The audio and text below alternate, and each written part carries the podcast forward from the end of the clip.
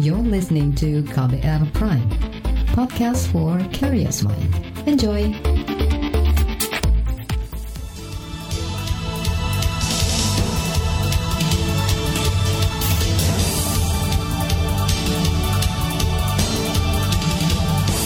Selamat pagi saudara, kembali kami menjumpai Anda dengan Buletin Pagi. Edisi Jumat 10 Juli 2020 bersama saya Eka Juli. Kami sudah siapkan sejumlah informasi terkini, di antaranya penunjukan Menteri Pertahanan sebagai penanggung jawab program lumbung pangan tuai kritik. Presiden instruksikan menterinya segera realisasikan anggaran belanja. Dua aktivis anti rasisme Papua bebas. Inilah Buletin Pagi selengkapnya. Terbaru di Buletin Pagi. Pemerintah Indonesia tengah menyiapkan lumbung pangan untuk cadangan logistik nasional. Lumbung pangan seluas 178 ribu hektar itu terletak di Kabupaten Kapuas dan Kabupaten Pulang Pisau, Kalimantan Tengah. Presiden Joko Widodo menugaskan Menteri Pertahanan Prabowo Subianto menjadi penanggung jawab persiapan lumbung pangan tersebut. Jokowi berkilah pembangunan lumbung pangan juga akan dimonitor oleh Kementerian Pertanian dan Kementerian PUPR.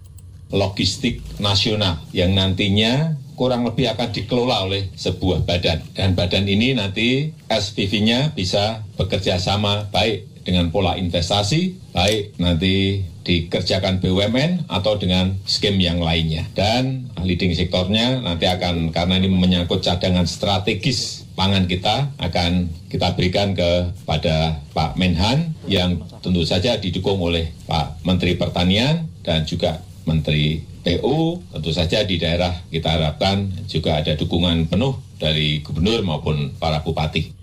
Presiden Jokowi juga mengklaim lumbung pangan nasional ini berfungsi sebagai penyuplai pangan dan komunitas lainnya di daerah yang mengalami kekurangan pangan.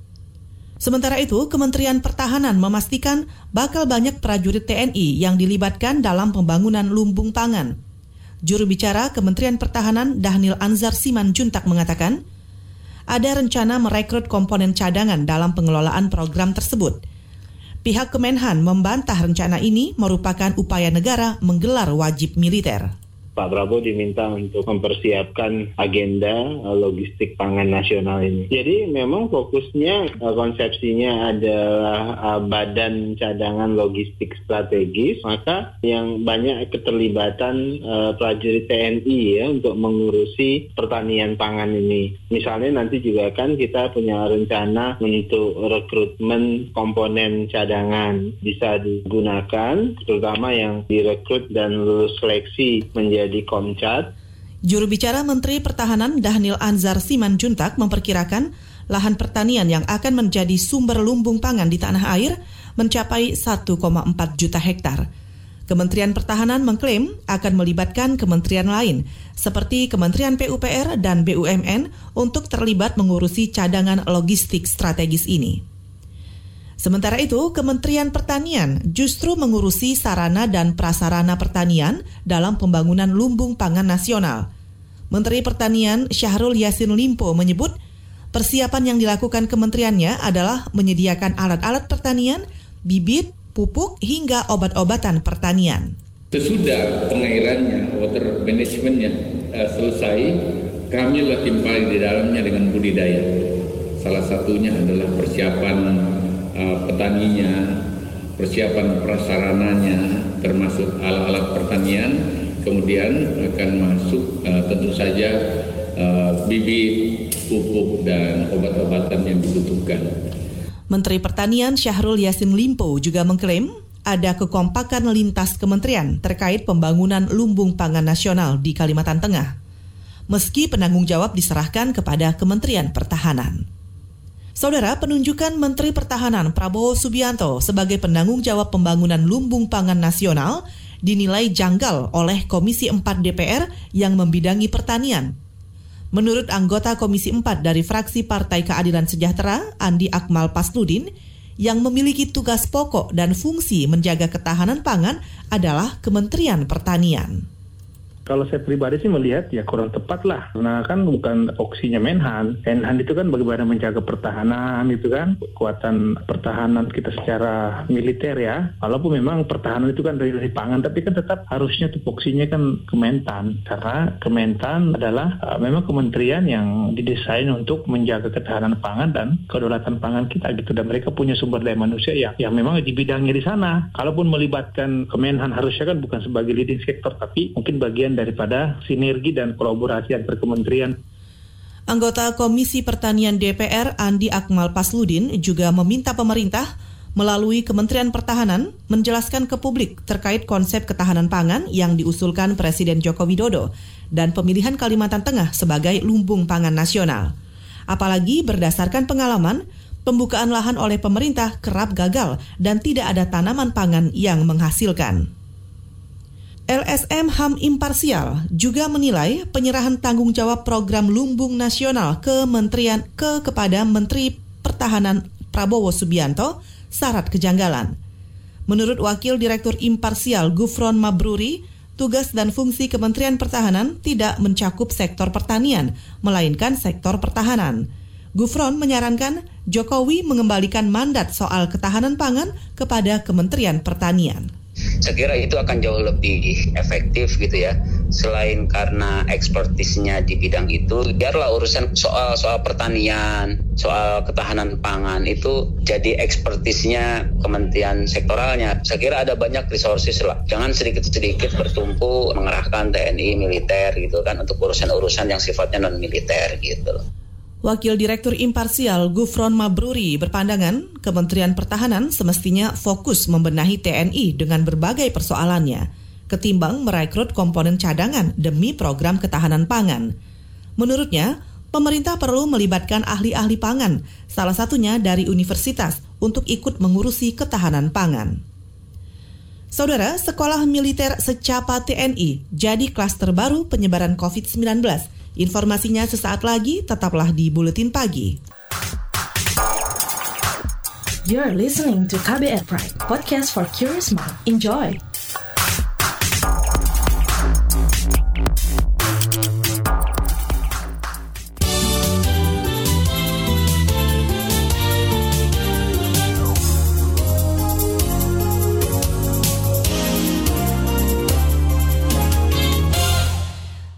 Saudara Presiden Joko Widodo meminta jajarannya bekerja lebih cepat dalam menyerap belanja anggaran kementerian dan lembaga. Perintah ini disampaikan Jokowi dalam rapat terbatas selasa lalu. Namun videonya baru dirilis Istana pada Rabu kemarin. Jokowi mengatakan sampai saat ini perekonomian nasional masih tidak stabil.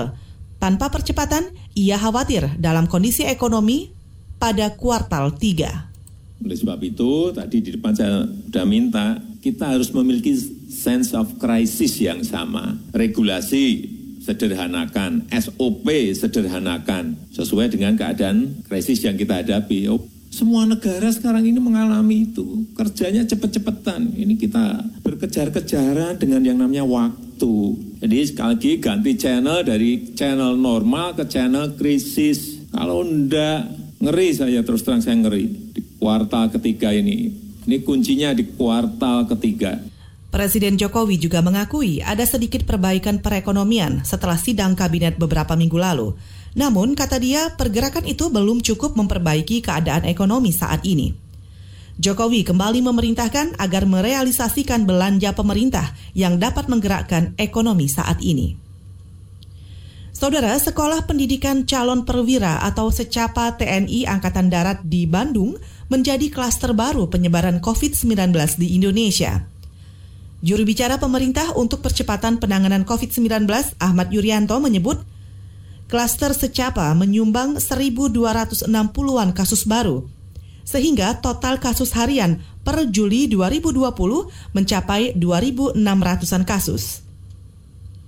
Ini merupakan rekor terbesar dan untuk pertama kalinya kasus harian menembus angka 2.000 kasus. Dengan demikian, total kasus positif COVID di Indonesia mencapai 70.730-an kasus. Dengan tambahan kasus baru itu, total kasus positif COVID di Indonesia menjadi 70.736 kasus.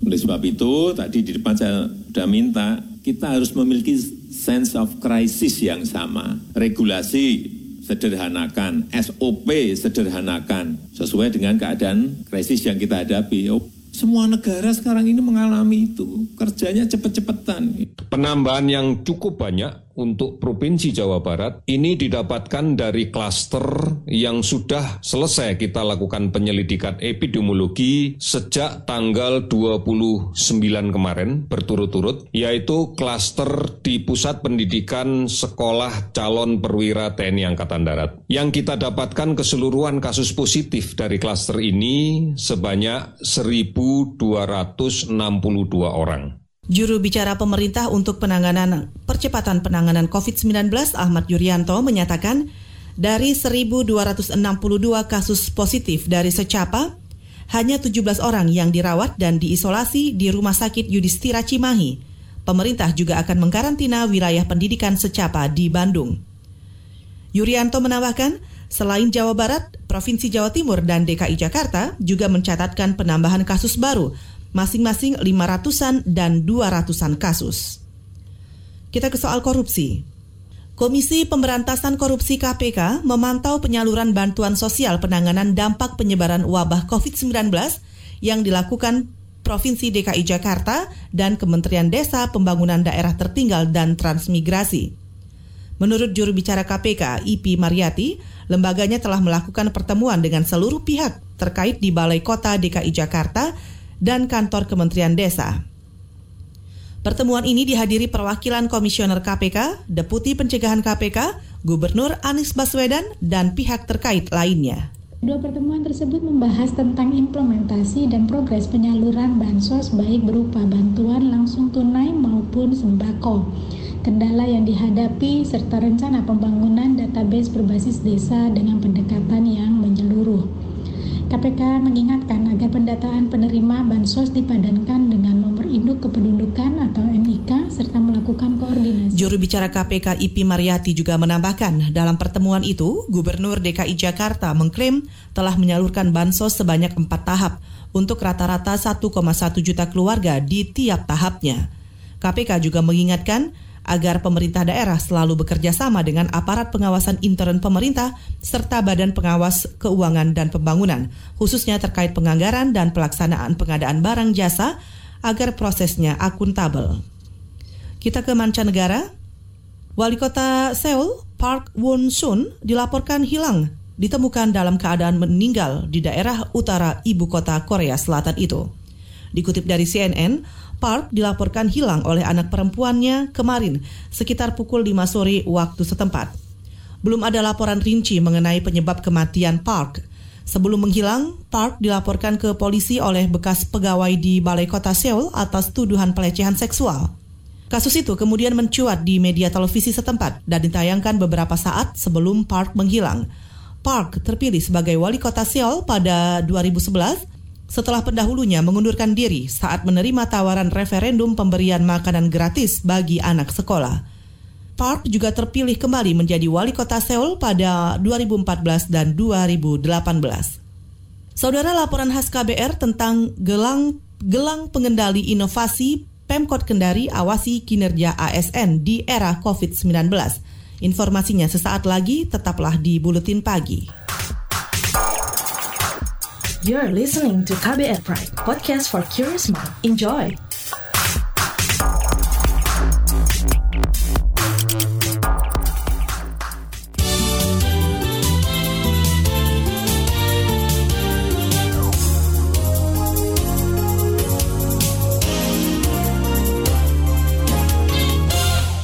Terima kasih Anda masih mendengarkan Buletin Pagi KBR. Saudara, pertengahan Juni lalu, pemerintah kota Kendari, Sulawesi Tenggara meluncurkan inovasi gelang pengendali untuk memantau kinerja ASN. Inovasi berbasis teknologi digital ini merupakan pengembangan dari gelang COVID-19 yang diklaim berhasil mengendalikan jumlah kasus di sana. Bagaimana efektivitasnya? Simak laporan yang disusun jurnalis KBR Astri Yuwanasari. Kantor pemerintah Kota Kendari, Sulawesi Tenggara kini sudah mulai ramai oleh sebagian ASN yang masuk kerja. Saban pagi, mereka harus absen sebelum menuju ke kantor masing-masing. Tiap ASN dibekali gelang pengendali yang dipasang kode batang atau barcode yang kemudian dipindai dengan aplikasi di telepon genggam petugas. Gelang tersebut merupakan inovasi Pemkot untuk mengawasi pergerakan pegawai selama transisi menuju kenormalan baru. Hal ini dilatari temuan bahwa kinerja ASN di Kota Kendari cenderung menurun. Sekretaris Badan Kepegawaian dan Pengembangan SDM Kota Kendari, Muhammad Yusuf Jato, manfaatnya kan setelah masa COVID ini semangat kerja PNS menurun karena adanya pembatasan untuk yang masuk kantor ataupun tidak. Sehingga dengan penggunaan gelang harapan kita PNS kembali merasa aman karena merasa terpantau dia berada di mana. Pemkot Kendari saat ini masih menerapkan sistem shift. Pola kerja dari rumah diutamakan bagi mereka yang sudah lanjut usia atau mengidap penyakit penyerta mereka tetap harus mengenakan gelang pengendali agar kinerjanya selalu terpantau atasan. Menurut Yusuf, fungsi gelang tak hanya untuk mengawasi, tetapi juga memantau pergerakan tiap pegawai. Karena uh, menurut pemerintah telah mampu mengendalikan kondisi warga, kembali lagi ASN yang jumlahnya kami kurang lebih 6.078 PNS itu diharapkan tidak menjadi penambah klaster yang ada. Serta dari sisi Pak Wali Kota, kita jangan hanya masyarakat yang dikontrol pergerakannya, tapi si pembuat regulasi juga harus dikontrol pergerakan. Abdul Talib dari Tekno Studio merupakan pengembang aplikasi gelang pengendali yang digandeng Pemkot Kendari. Menurutnya, inisiatif ini murni gagasan dari Wali Kota Kendari, Zulkarnain Kadir, yang ingin kinerja dan disiplin ASN ditingkatkan. Talib lantas merancang gelang pengendali berikut aplikasinya yang bisa diunduh di telepon genggam. Dia bilang kita menuju new normal dulu, yang kita tekankan di awal itu kedisiplinan. Jadinya dijadikan untuk absensi paginya, karena absensi yang digunakan dengan gelang ini nanti dia gelangnya di scan oleh aplikasi adminnya di dinas jadinya masing-masing 6000 ASN ini punya aplikasi mandiri di HP-nya tapi di setiap dinas UPD-nya sendiri juga ada admin untuk scan gelangnya tiap pagi. Talib memastikan aplikasi itu juga akurat untuk memantau pegawai yang bekerja dari rumah maupun di lapangan. WFA absen mandiri di rumah, pada saat di absen dia tentukan titik bekerja di rumahnya di situ. Jadi ada dia dibatasi wilayahnya. Jam kantor jangan keluar-keluar, itu yang ditekankan sebenarnya karena kalau yang di kantor yang WFO kan yang bekerja dari kantor mesti ada pimpinan yang ngawasi. Tapi kalau yang di rumah kan sudah tidak ada pengawasan dari dinas. Jadinya dia diawasi oleh sistem. Jangan keluar area kerjanya. Yang lapangan juga dia absennya dia selfie di lokasi kerjanya di lapangan terus dia kirim ke admin. Nanti adminnya melakukan verifikasi bahwa oh ini benar-benar di lapangan. Talib mengakui masih banyak kekurangan dari aplikasi bikinannya. Pasalnya, basis pemantauan ASN sejatinya adalah GPS atau sistem navigasi di ponsel masing-masing. Alhasil, pegawai bisa lolos dari pantauan jika tak membawa telepon genggam.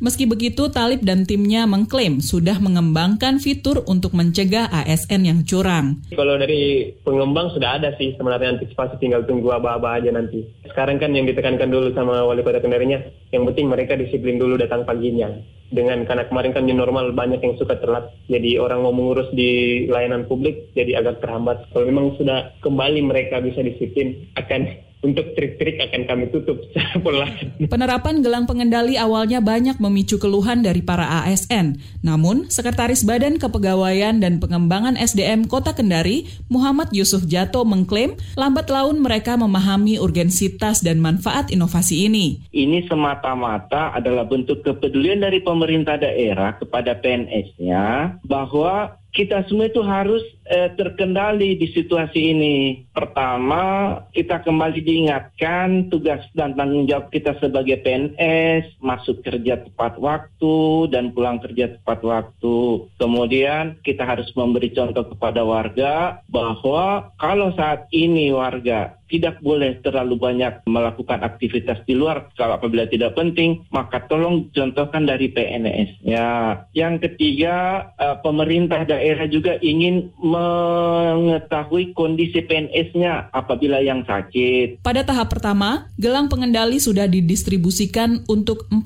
ribuan ASN di luar tenaga pendidik. Karena guru saat ini melaksanakan tugas full WFH sehingga untuk saat ini yang kita utamakan dulu PNS yang yang bekerja di kantor yang mobile tinggi. Di tahap kedua, kita akan mulai lagi menyalurkan gelang untuk tenaga guru. Demikian laporan khas KBR, saya Astri Yuwanasari. Itu tadi laporan khas KBR soal gelang pengendali inovasi Pemkot Kendari awasi kinerja ASN di era COVID-19. Selanjutnya kami hadirkan informasi dari daerah, tetaplah di Buletin Pagi. You're listening to KBR Pride, podcast for curious mind. Enjoy!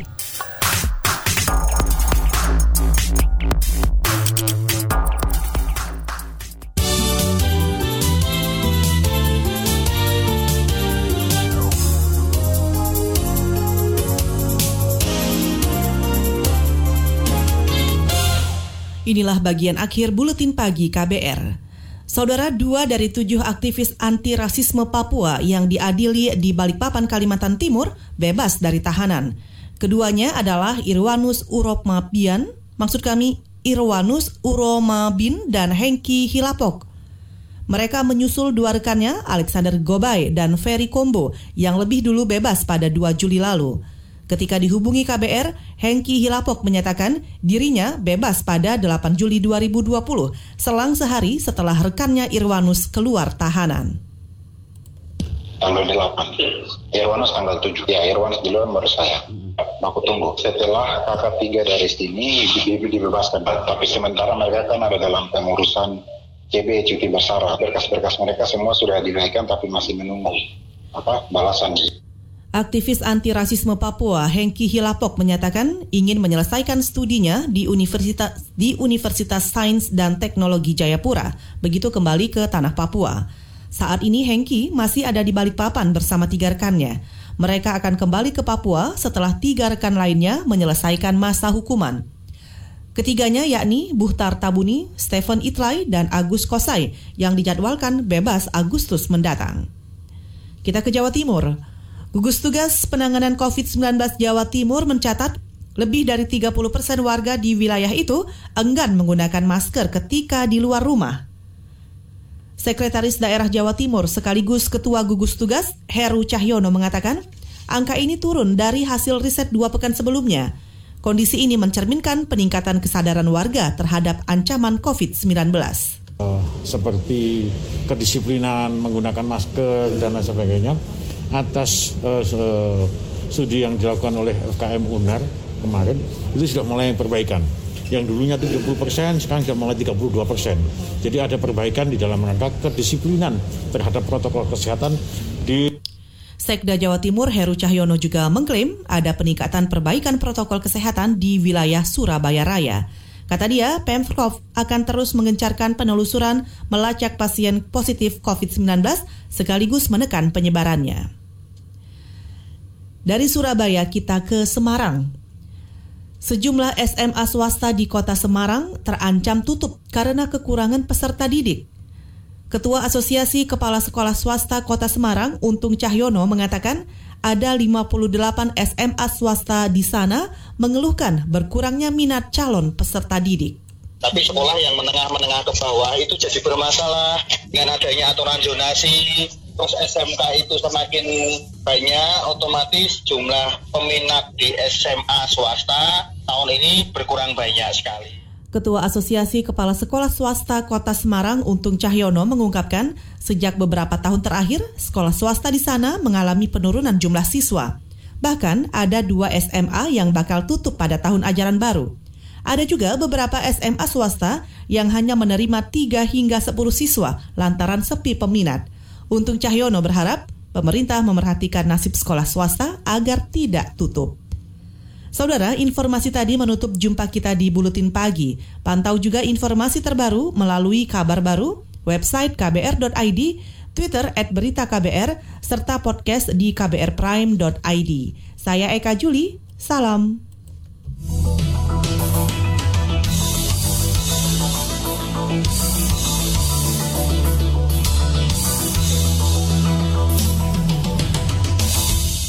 KBR Prime, cara asik mendengar berita. KBR Prime, podcast for curious mind.